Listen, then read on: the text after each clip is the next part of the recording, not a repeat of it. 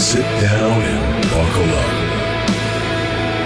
It's time for the Pirate Monk Podcast.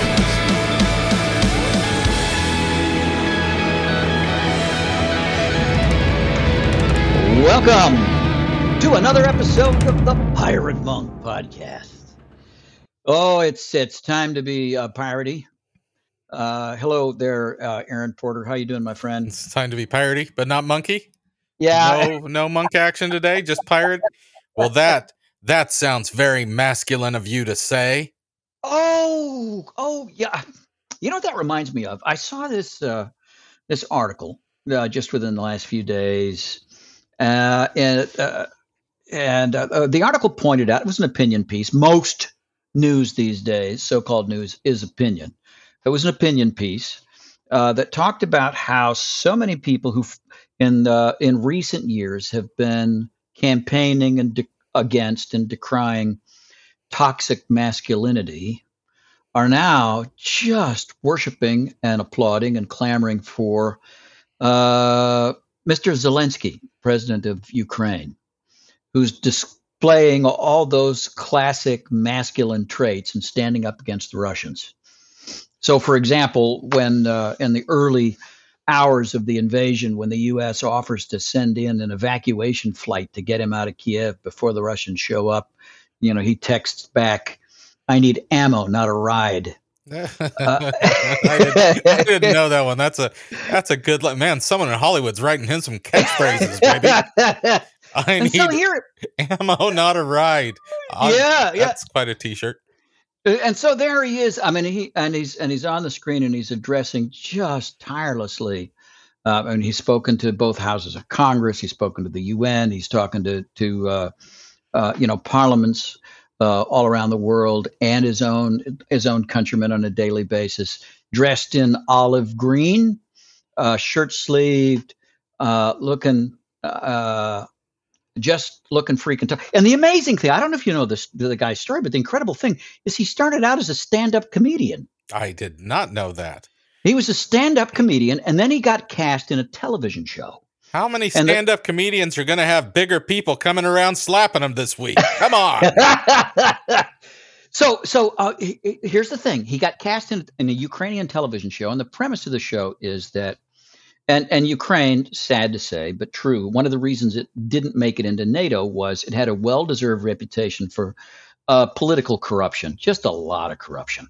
So the premise of the show is that some ordinary guy somehow gets elevated to the presidency of Ukraine, and he takes on episode after episode.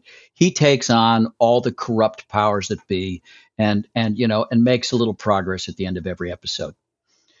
Well, it becomes the most popular show in the Ukraine. It runs for four seasons, and now comes election, and uh, and and and people want him to run because he- he's the he is you know he's the reform candidate every week on television.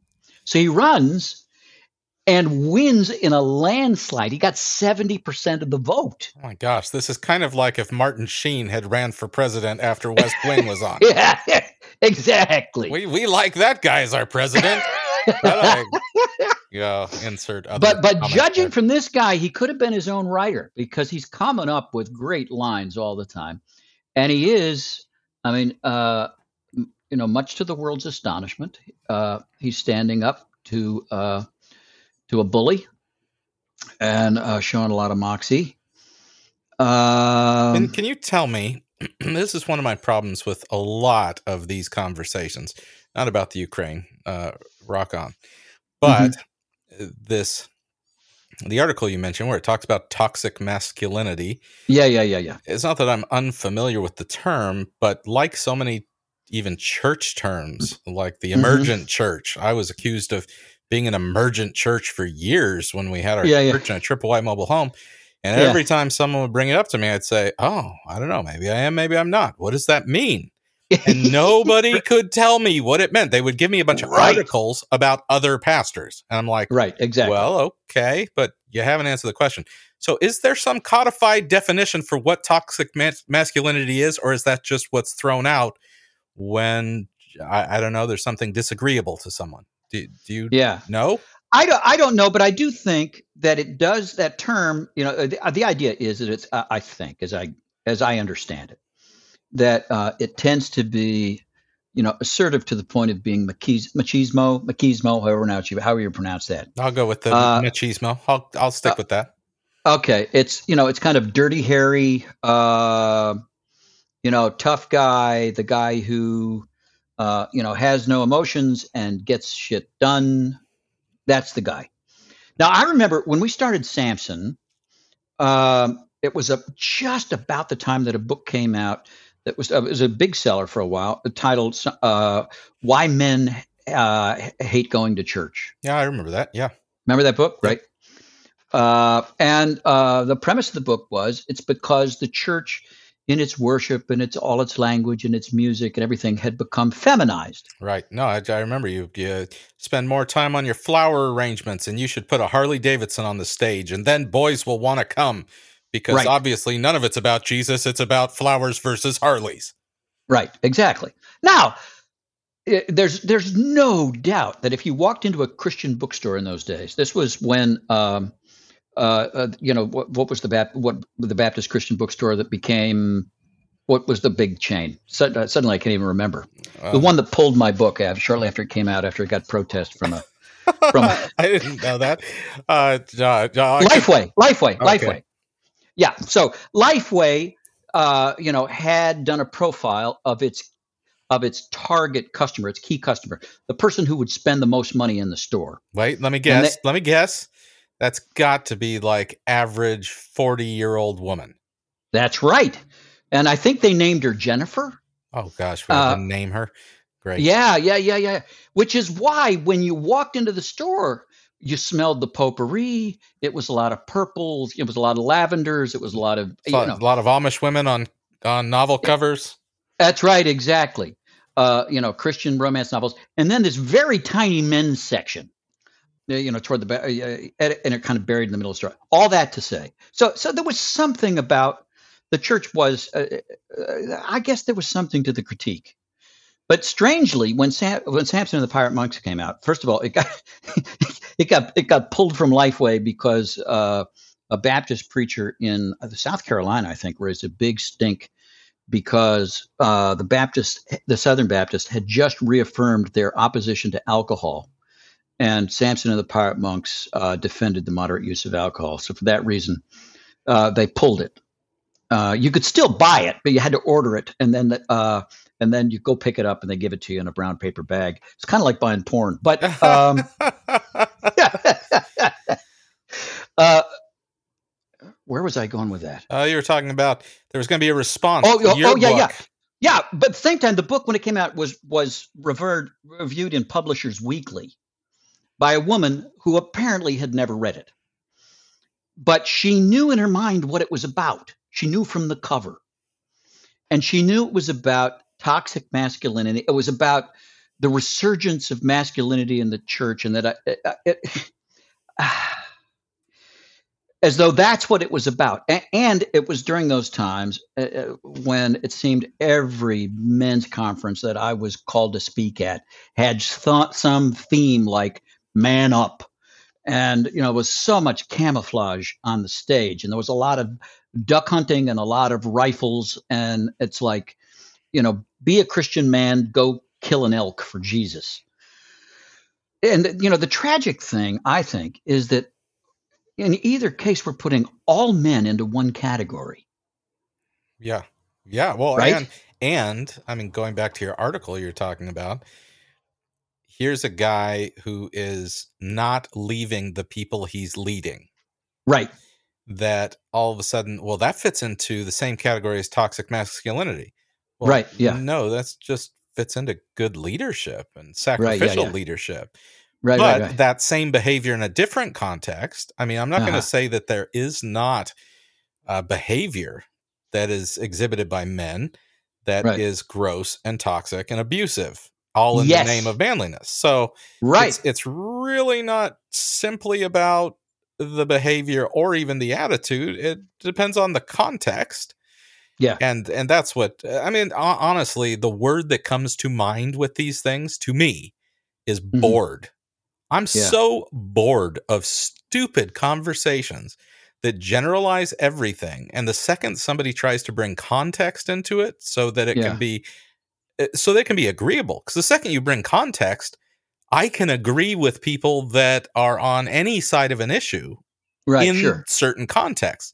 But Right, as yeah. long as you remove all context, well, then we can create dichotomies that have oppositions and enemies and glorious battles that can fill the stupid news.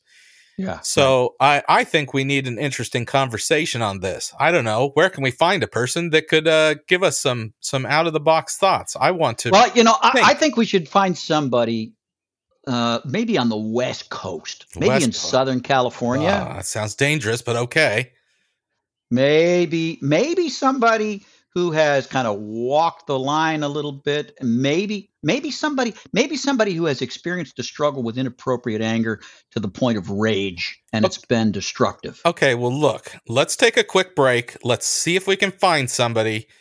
If we do, then we'll come right back after this break and uh, and have a conversation about it. I, I don't know. Let me grab my phone. We'll be right back here on the Pirate Monk podcast.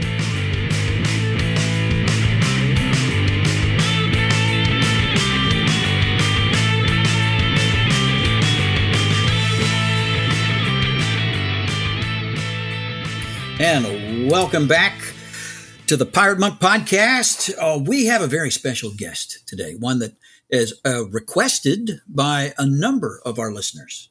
I've been hearing about this character, Dan Griffin, for a while. A speaker, an author, a consultant, uh, entrepreneurial type, but a guy with a real heart for ministry and a, and a flair for leadership. And a guy has a way with words. Dan Griffin, thank you for joining us. Oh my God, thank you. Thanks for having me. Thanks for the kind words. Great to be here. All right. Hey, the first book of yours that I uh, became aware of is uh, was called "A Man's Way Through the Twelve Steps." Uh, it sounds as though uh, the you know the premise uh, implied in the title is that uh, the recovery journey is not the same for everybody, and and quite possibly may be fundamentally different for the typical man than it is for the typical woman. Is that true? So here's my take on that after. So I wrote that in 2009, Mm-hmm. and I was still working in the courts at the time that I wrote that, but I was well Okay. on my way to my own personal recovery at the time. Uh huh. And I think the way I would answer that question is we are socialized very differently as men and women. Mm-hmm. I believe the 12 step journey, like other journeys, spiritual journeys, is a path toward wholeness. Mm-hmm. And in that wholeness, I believe we we find a different sense of who we are as men, of masculinity even. Mhm. Masculinity becomes very differently performed, so to speak Mm-hmm. in in the process of recovery and as a result of that um you know so the f- part of the healing comes from healing from the way we were socialized i had a, a friend who read a man's way through the 12 steps and um, he was not in recovery and he and he read it he really liked it and he said this seems to be about recovering from being a man more Mhm. than recovery from addiction. And that was very poignant to me because I thought, you know, that's part of it, right? Is it's like the way that we raise boys and girls is a very wounding way. But Yes. for, for men, it's grounded in an emotional suppression. It's grounded in a loss of sense of self. And recovery is about finding that. And I think in finding that, the there's a whole new masculinity that emerges and it feels like it's less important than to adhere to the old rules of masculinity Uh-huh. and, and it really becomes what i call a conscious masculinity um, which is is is not fettered by rules and preordained um, direction for how somebody has to show up in their lives Okay, so I mean the the thread through many of your books here is is this masculinity. What is what do these different things mean as a man? So, first of all, it begs the question: How in the hell did you end up needing to get unfettered? Where did the fettering occur? How did you get confused? But more importantly, you came to a wrong conclusion of what masculinity was. So, what was that wrong conclusion? And how do you really define what masculinity is? Since you're saying it's going to apply perfectly to each individual man, which means I don't just have to, you know, spear a shark from a canoe which I'm. Can you I'm add ten about. more questions to that, Aaron? Come on. yes, in graduate school, Aaron, I learned that uh, asking multiple questions in one question confounds the variables and skews the results of the, the research. But but only only for men that don't use words like confound and unfettered. I knew you could handle it. So what brought you to your wrong idea of masculinity? And what did you discover is the uh, right one that brings hope to all men and not just the super cool? so so I've been doing I'm I'm working on um, I'm I'm actually redoing my second book, A Man's Way Through Relationships. Okay. Mm-hmm. Um, and and that's connected to your question, and I'll tell you a little bit more about that. But I'm also working on a new book called um, Uncomfortably Numb. And um, men's search for connection in the wake of trauma. Uh, that's right. that's the current title. It might change, you know, with publisher and that sort of thing. But the where I'm going with this is, um, as I've been working on that book, I've been reading some other books that have looked at this issue of masculinity and male emotional suppression and trauma and relational disconnection. Mm-hmm. And I would answer your question, Aaron, by saying I was given the wrong conclusion about being a man. Mm-hmm. And I didn't have the capacity as a young boy to question it. I just did it. Mm-hmm. And as boys, most of us just do it. Now, part of that I think is changing in our society in a very positive way. But I also think that that water runs very very deep. So what what how would you define the wrong conclusion? What was handed to you? And who handed it to you? Yeah so um, society handed it to me. My father handed it to me. My mother sat by while my father was handing it to me. It got reinforced in the schoolyard. It got reinforced at work um, and even some relationships I had reinforced it. And the wrong conclusion was men are not vulnerable. The wrong conclusion was men don't have real don't have feelings other than anger. Mm-hmm. The wrong conclusion was that there's something wrong about a man asking for help. The wrong conclusion was that sex is only or intimacy is only found through sex the wrong conclusion was that my identity was built around work.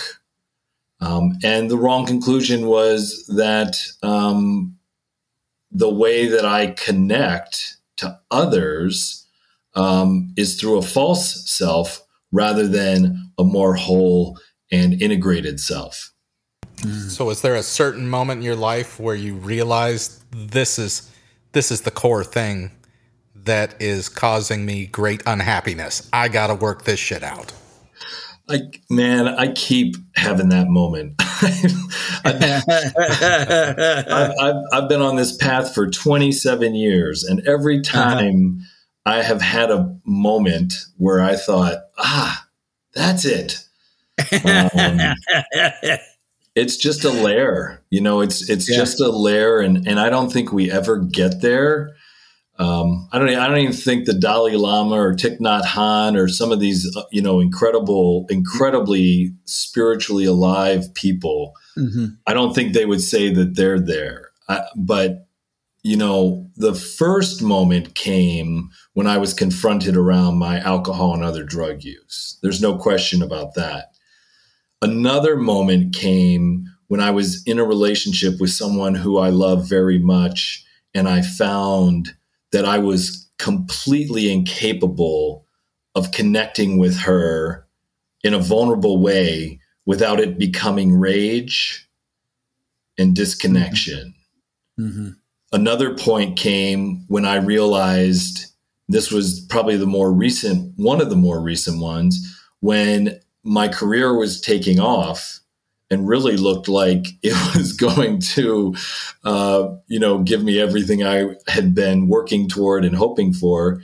And it, I completely blew it up and um, realized that once again, as conscious as I was trying to be, I was trying to find an identity through success and accomplishment, external accomplishment, um, that I ultimately, fundamentally down deep, didn't feel I deserved anyway. Mm-hmm.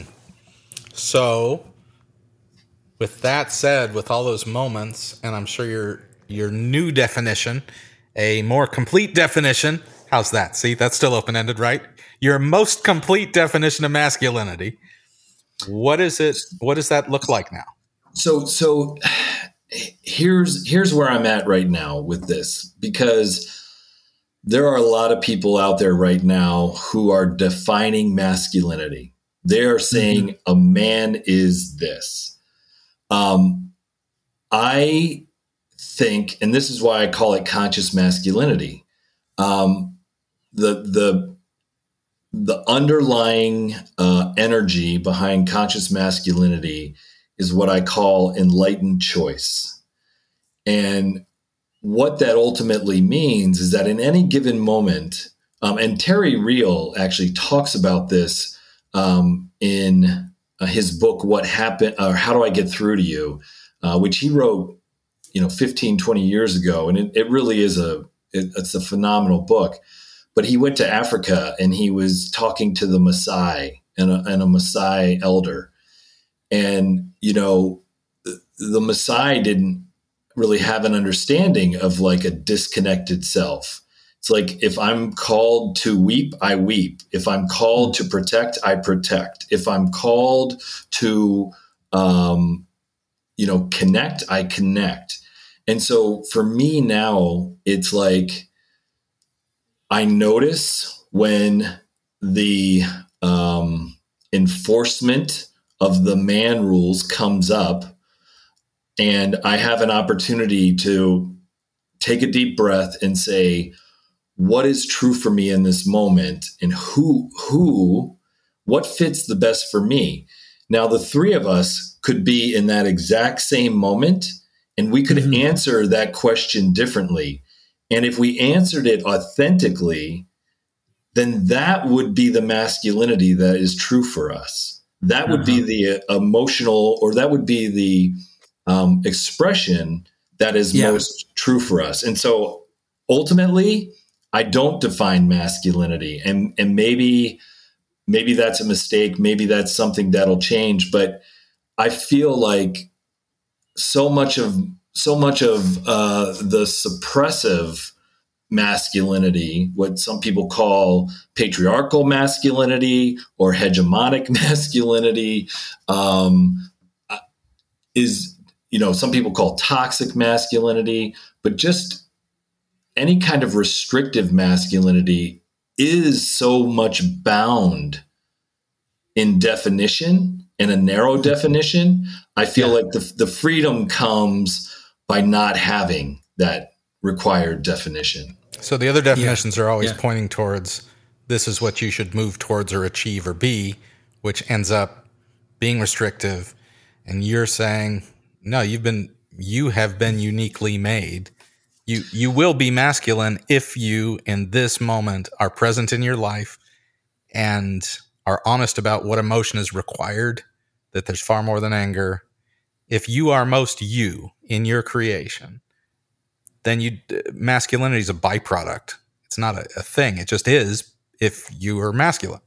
Is that yeah, and, and I think that's well said. And I and I think honestly, then because we're so fixed, fixated on what masculinity means, that like you just said, uh, masculinity becomes a byproduct masculinity kind of falls away and it's and it's it's not that you transcend gender, but it's that gender is less important because it's like so much of gender is shame based. So much of gender is about enforcing rules. Uh, so the more we move away from that and a more authentic expression, the more we're finding something. And I just call it conscious masculinity because, um, you know, I still identify as a man, um, even though honestly, I don't care as much about that as I do about just being a good person, being a good spouse, being a good father, being a good neighbor, being a good member of my recovery community or my community in general. Okay, so uh, Nate, I'm sorry, completely ignoring you right now. But uh, can I say Yeah, one more all right. thing, Nate? Go ahead. Yeah, please go ahead. What you're saying seems important because of some of the vernacular that's become popularized uh, in in the strange years we've had revolving around gender and masculinity. Um, and I was just watching someone who was talking about masculine versus feminine traits. So that was their their deal. And I think what you're saying is kind of important in this because a man being tender uh, a man waking up in the middle of the night to rock his baby back to sleep. Those would fall under the headings of feminine traits. And yet, that could be the most manly thing that a spouse and a father ever does. And so it feels like you're pointing to some of the ways that those categories actually rob us of embracing those moments as men because we're having to define it as manly or feminine. Again, well said. And and because so much of it is shame based, so much of it is reactive, we miss the opportunity for the authentic connection.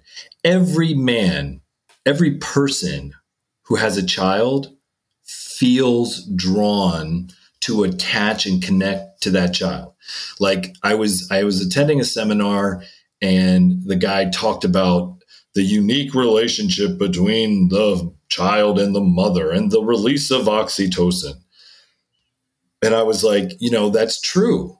Except there's research now that shows when the caregiver is a father, the same amount of oxytocin is released. It's not it's not a unique relationship between a mother and a child. It's a unique relationship between a parent and a child, a caregiver and a child. It's the part of us that wants, that is wired to connect. But so much of how we're raised as men is about disconnection. So when we can notice that, and then we can say wait a second i've got i've got this energy inside of me that wants me to disconnect.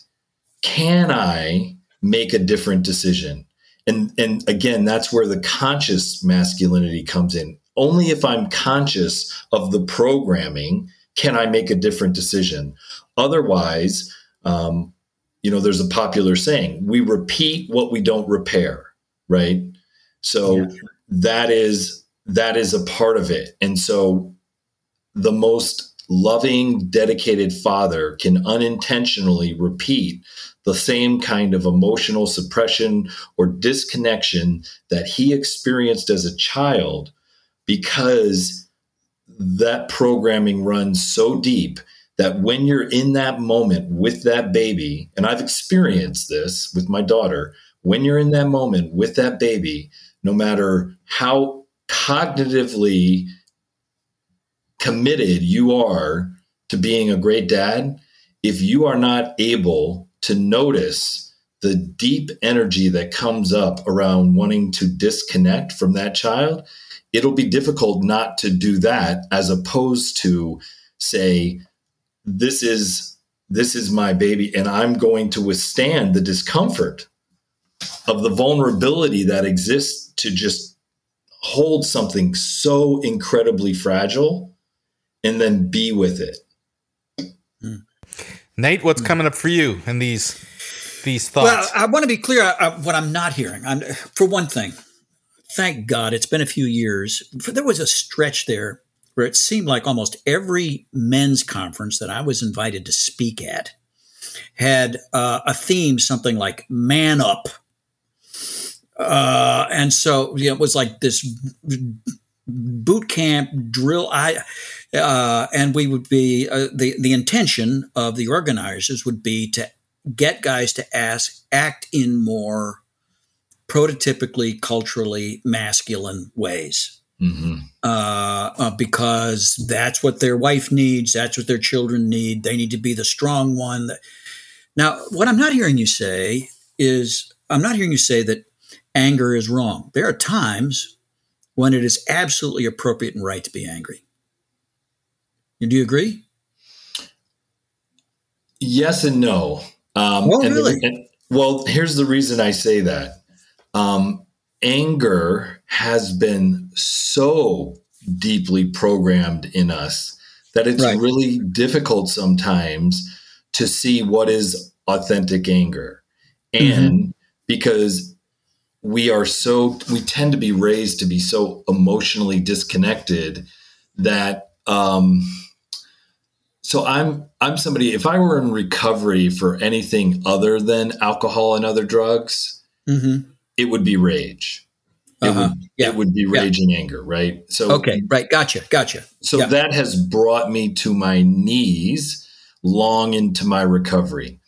I didn't understand the trauma that was driving it. I didn't understand the attachment stuff that was driving it. I didn't understand some of the mental health issues that were affecting it, but it brought me to my knees. So, is there an authentic space of anger? Yes. Mm-hmm. Is the majority of anger that is expressed authentic? Yes. I don't right. think so. I agree. I agree. Yeah. For instance, absolutely. let's just talk about this will be uh, fun. Let's, yeah, something that happened last night. Let's talk about what happened last night.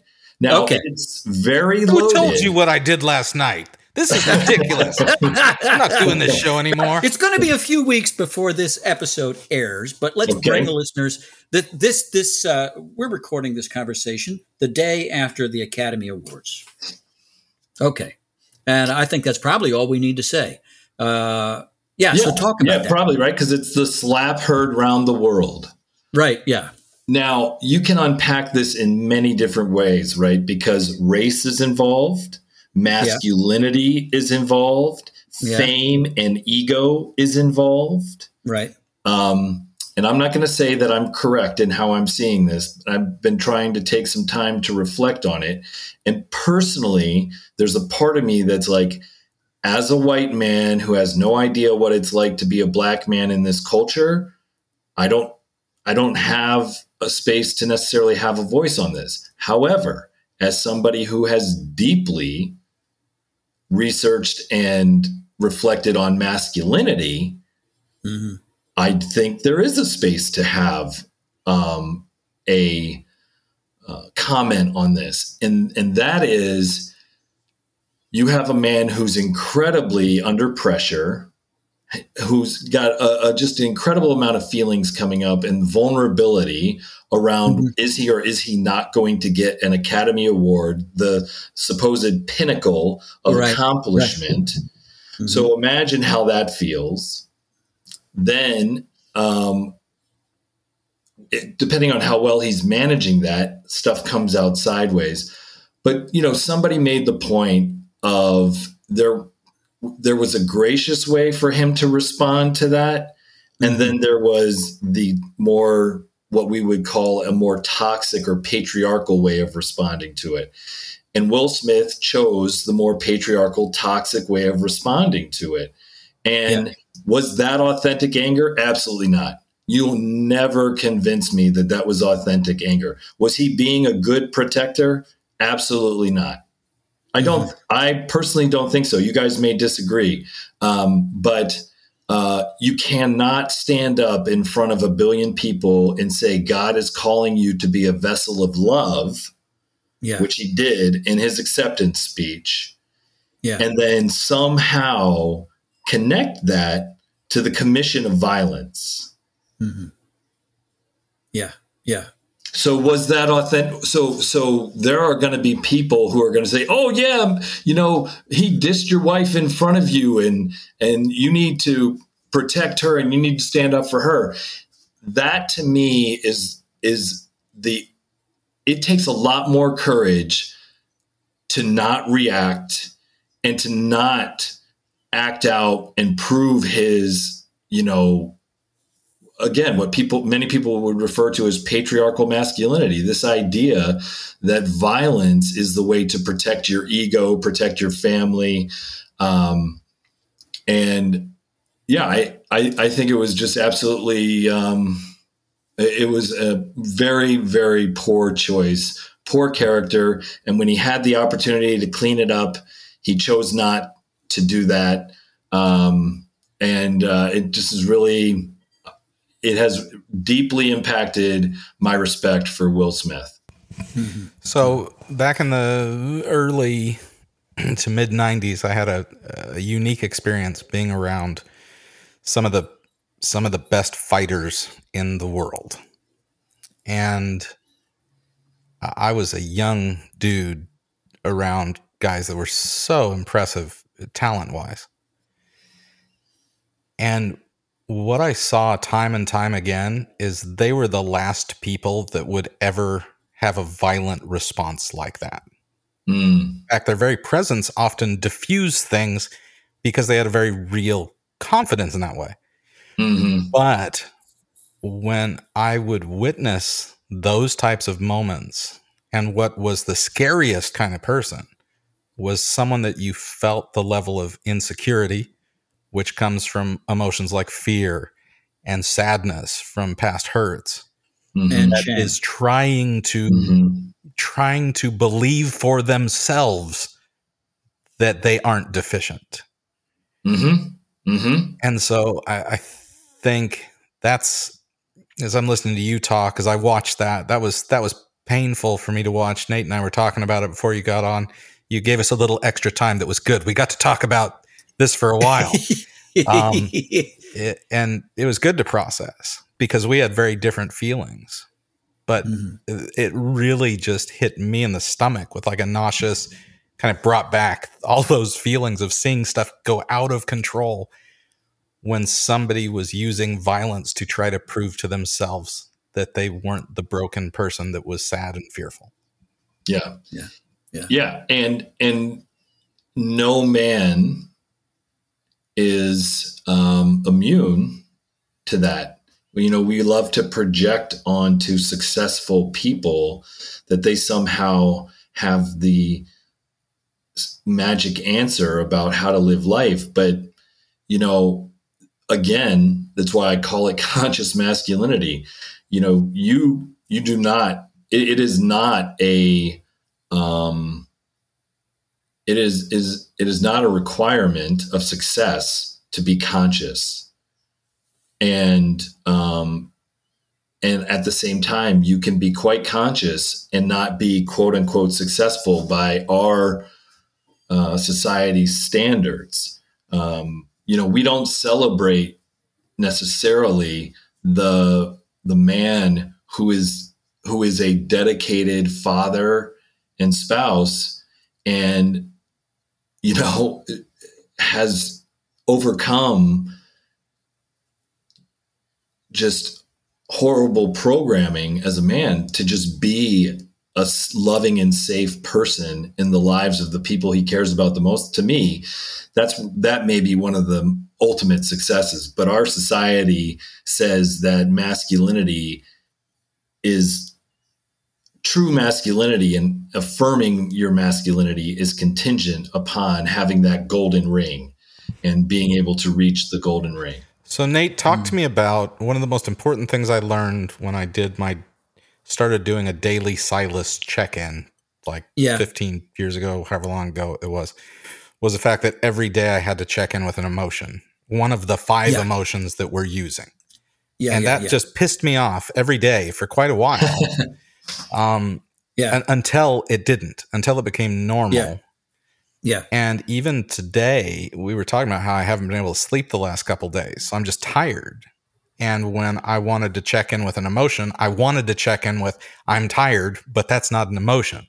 What Right. what is that making me feel? And it was making me feel Yeah, like yeah. melancholy. I was just bummed out. I was sad was the emotion I was Yeah. feeling. Yeah, yeah. So tell me about why how that's such an important part of our development to be able to quickly and accurately assess our own emotions so that we can then say okay this isn't really anger i'm i was hurt Yeah, well, I really do think that one of the central skills in development in, in recovery is uh, is recovering or perhaps acquiring for the very first time an emotional vocabulary. I, you know, I, you know, my sponsor, you know, uh, 22 years ago, 24 years ago now, you know, saying, "Tell me what you feel." I mean, I just, I had no idea. I was told not to. That was part of being a man was not to feel. Uh, what he wanted me to journal, and he said, "Journal what you feel." I don't know what I feel. I said, and uh, he had a classic response, which really was very helpful to me. He said, "Tell me what you w- might feel if you weren't such a freaking nice guy." Mm.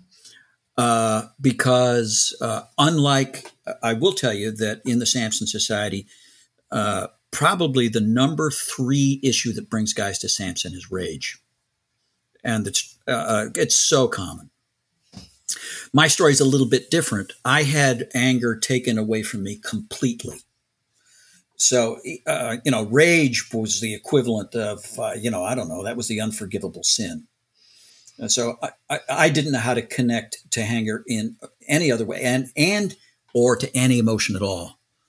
But the truth is, anything I do, I'm going to do probably for an emotional reason. That's the initial impulse. And what I'm feeling is the most reliable predictor of what I'm liable to do next.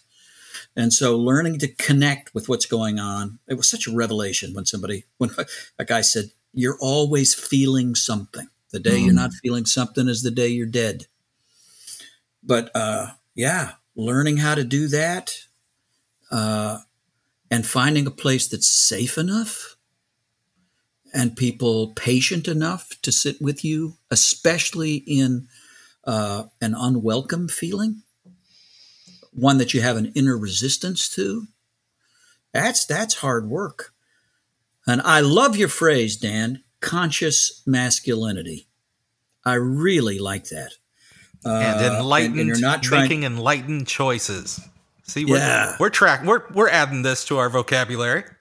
We're getting there. we're going to steal it. I'm going to uh, you kidding? It's going in my next book. I thought i i, I thought it up.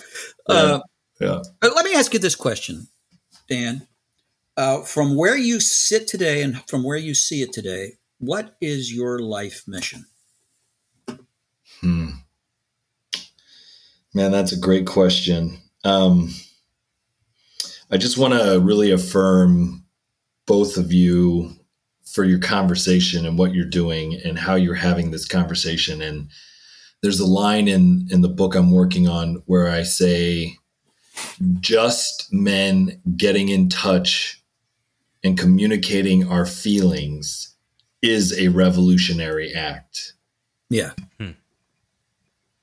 you know Yeah. because there's so many people talking about toxic masculinity. And and a guy i know mark green he says i think we should talk about the toxic culture of masculinity. Hmm because it shifts right? It shifts it then from it being about these men. But i mean in this in this book i directly take on some of the rhetoric that's out there whether it's about people having to go back to the type of men that you know kind of reinforcing the more toxic culture of masculinity or some of the rhetoric that has just fundamentally um, um, rejected any kind of space for men to talk about their pain and the pain of growing up in society, right? Because, you know, and, and especially Uh, especially the pain of like a, a man like me or and probably like the two of you, a white heterosexual cisgender male, right? And, and my argument is not that there's not oppression out there and patriarchy and privilege are very real and very damaging to men. And when you have a position of power, you're more likely to hurt people. So, mm-hmm. so why wouldn't we put a lot of time and attention into healing the men who are part of that? You know, I uh, another line that I just repeat throughout. I mean, I try to put it on like every other page. Open men's hearts, heal their pain, and change the world. Mm. I fundamentally believe that. I fundamentally believe that. And there's a writer named Bell Hooks who just died. She wrote a book. She's a she's a, a just a dedicated feminist. And I discovered her in graduate school, and she wrote a book called The Will to Change. Um, men, I think it's Men, Masculinity, and Love. Um, and it is the first time I've truly felt heard and seen by a feminist. Mm-hmm. And and and again, like there there are guys out there who are anti-feminist who don't have a, a clue what it means. So I am not that. I consider myself a feminist from the perspective of I am committed to the equality of girls and women mm-hmm. um, and to to having a society that recognizes that and understanding that we don't live in that society right now. Um, I thought my mission. it, so I I thought my mission was. Um, I, don't I don't even know what I th- thought it was, but I I really felt possessed by a mission to change the world and how we support men in their healing. Um, but that mission, uh, there's a there's a section in my in in the book that I call crash and burn, and it's basically was me at the top of my career and everything fell apart, and I the shame was incredible for me around that. Mm-hmm. Um, I I walked away. I thought there's no way this could be my mission. I, am a yeah. failure. I, I have I have failed my family. I have failed to live up to any idea of conscious masculinity. So it's only been in the last year that I've really been kind of in a new space yeah. And in, and in that new space,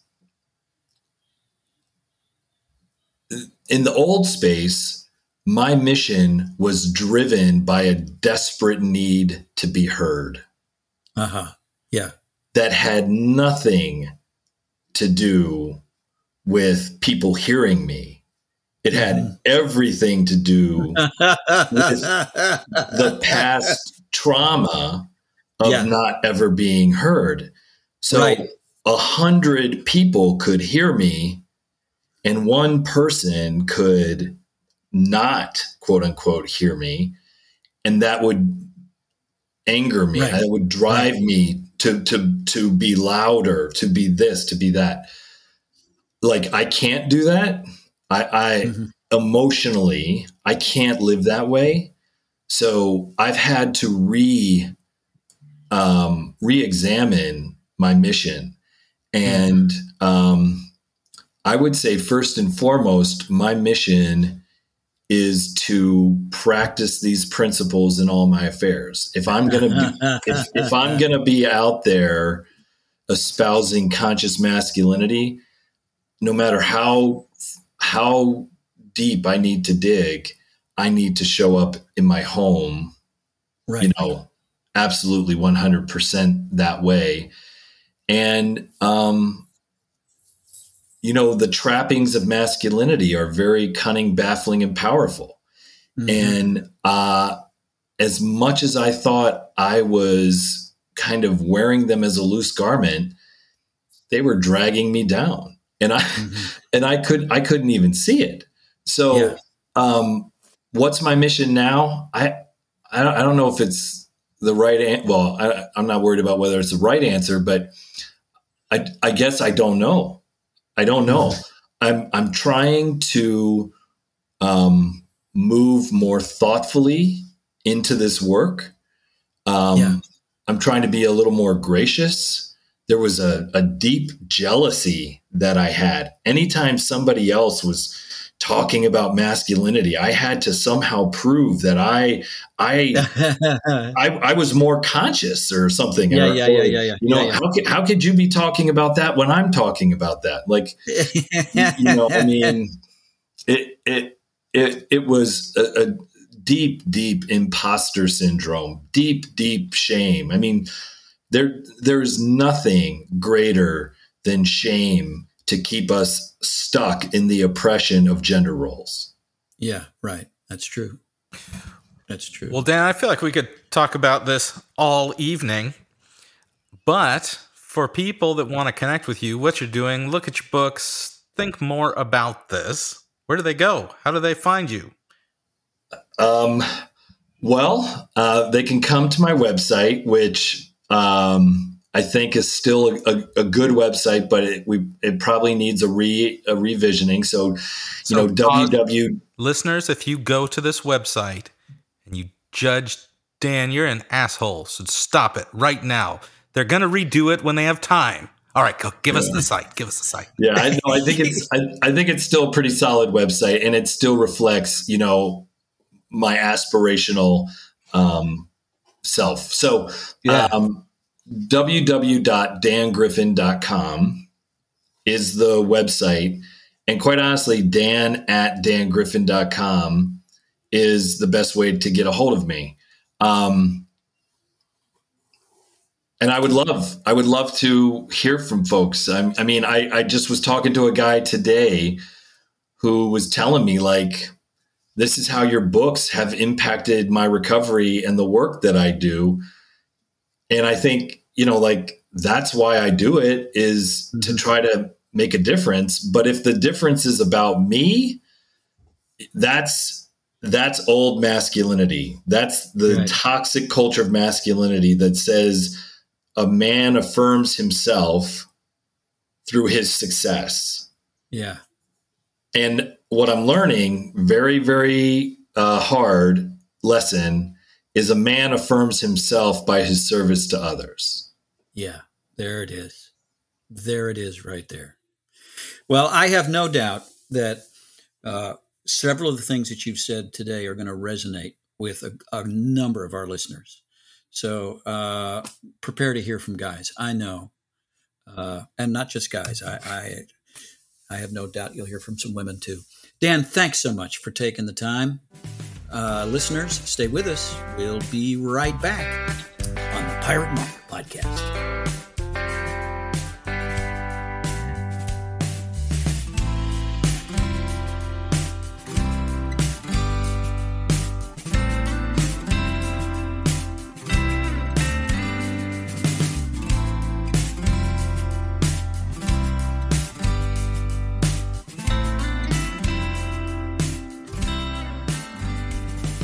We are back on the Pirate Monk podcast. Okay, so there's a couple things I want to touch on. Okay. All right. Uh, what are you touching? oh my gosh. Uh, remind me later a, a story from this morning that you'll enjoy, but I'm not going to put on here with a poorly worded phrase. Okay. Um, yeah, the first thing was the second you said toxic masculinity in the opening, yeah, yeah. I yeah. thought, oh my gosh, I know how many listeners uh, enjoy listening to a YouTube person or a podcast person that that engages that language on one side or the Mhm. other, for or right. against, but right, right. that the second certain words are used, our minds have been trained to shut off Yeah. which is kind of exactly. the problem. So it was Yeah. it was fun listening through okay, what what is being said here? Because it was being Mhm. said in ways that was not my norm, which is Right. which which was my desire. I want to Uh. hear it in another way. And what was being said was not a collapsing of there is no such thing as masculine or feminine or you know it wasn't a removal of the process Right. of being a man if you really listen and you might want to go back and listen again if your brain kind of switched off during some of it it was the expansion of that and what i Mhm. love the most is is the fact that there are so many different kinds of men and women that to simply focus on being a man or being a woman is kind of misses the point and pigeonholes you into whomever is telling you what that's supposed to look like Right. Exactly. versus if you become the man or woman that God made you to be deeply, passionately, protective, because when you describe toxic masculinity, there's a protective side of that that's beautifully manly. And yet we also hear about the mama bear that you Right. don't mess with. Well, I'm sorry, Right. that's the exact same thing in a man or a mama. Right. and sure. so as we engage this, we have the freedom to to become by the power of the Holy Spirit conforming us into the image of Christ. I don't have to worry about whether or not I'm a man or not. right. Sure. I am who God made me to be and I and that will emerge as I engage my creation. Yeah. Yeah. Yeah. Yeah. So what what are some of your thoughts? Uh, you know, I do. uh, I mean, I have a lot of um, compassion and empathy for those of my brothers who, uh, you know, whose maladaptive response to trauma, a way to protect themselves, has manifested itself in uncontrolled and destructive anger to the point of rage. And that when they feel threatened and they feel cornered or they feel afraid, they feel almost anything, they feel this urge inside and it escalates. And then they find themselves saying things or doing things that are harmful. Um, and it sounds to me, uh, you know, Dan didn't give us a lot of detail about his story, but it sounds to me from what a little he did, from what he did disclose, that that certainly has, uh, you know, played a destructive role in his life. Uh, Yeah. For me, for me, it's been different. It's been denying, hiding, suppressing uh, uh, any any feeling of anger, so that even righteous anger was outside of my reach. And in depressing my anger, I became depressed. I also channeled my frustration and anger in other directions. Right. Uh, and it fueled a hell of a lot of my acting out.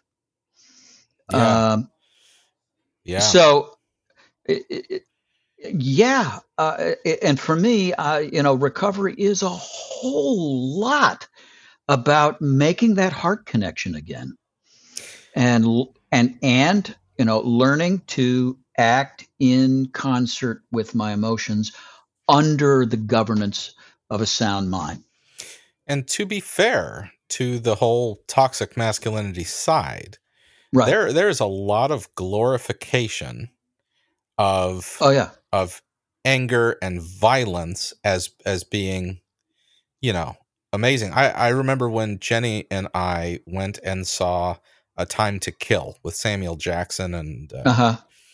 whoever the all right, all right, all right guy, and we watched it, and, and the end or, or the it's it's about pure quote justice where he's Mhm. taking justice into his own hands and then in the end he gets off uh he doesn't get justice against him because everyone is like celebrating the justice he enacted Yeah. and i remember having a like few days conversation about that that there were Mhm. parts that resonated with me Yeah. And there were parts that felt like okay but if you're going to take that kind of justice in your own hands you then have to accept the consequences of it Yeah. Yeah. and so th- these are the messages and that was at least a subtle movie like that that Yeah. had that was a nuanced movie there are Yeah, so yeah, many others that just blow everybody up blow them Right. away Sure. Sure. Sure. so I- I get that, and anger and rage is a thing that has to be addressed. Learning what right anger is, that it has a season Yeah. uh, in our life, and then it becomes toxic to ourselves, as any emotion can. Right. but anger's not wrong in and of itself. That's the complex journey of going through anger. But when we tie it to masculinity, then all of a sudden it confuses the whole issue as if Sure. women aren't angry. Are you kidding me? I've been a pastor for 22 and a half years and had to deal with a lot of sessions with couples where, you know, women are Yeah. capable of anger. right. And and so, man, I hate muddling these issues into gender Right. spaces. Exactly. Right. I just don't see how it's helpful. Right. It's just an easy handle on a club to whack people Yeah. uh, without considering where the whacking is going. Yeah. Well, Yeah. so any yeah. Anyways, uh, I I think it's a great conversation. I'm sure uh, a lot of our listeners, just based in a lot of our cultural talk, will have a lot of thoughts on this. Yeah. I Um, can't wait to hear what uh, what the feedback is. Yeah, but but I hope everyone gets to to listen with an open heart and think, okay, what what does this really mean? Despite the Mhm. soundbite stuff, hopefully, Yeah. hopefully this wasn't soundbite-ish. Yeah, I hope so. Well, we don't always have easy conversations on the Pirate Monk podcast, but we try to have honest ones. And uh, and we do rely on feedback from listeners. You can always reach us at piratemonkpodcast at gmail.com.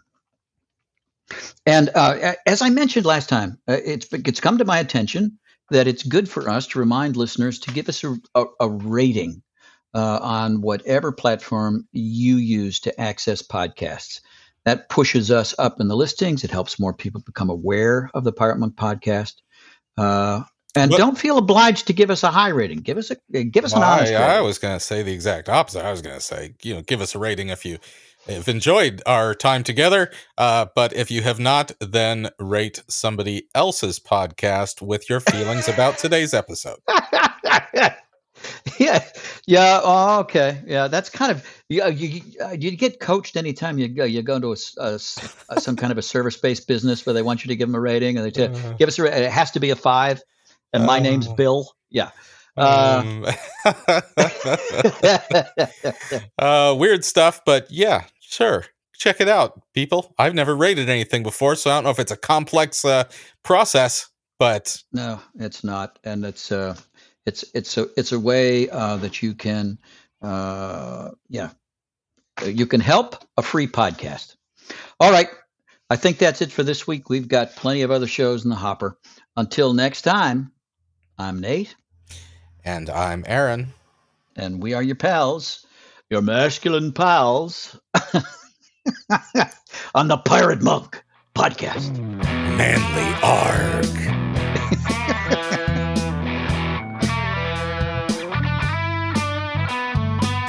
The Pirate Monk podcast is produced by members of the Samson Society. Send your feedback or questions to piratemonkpodcast at gmail.com. Please give us a five star review on iTunes and share the podcast with a friend. For more information, please visit samsonsociety.com.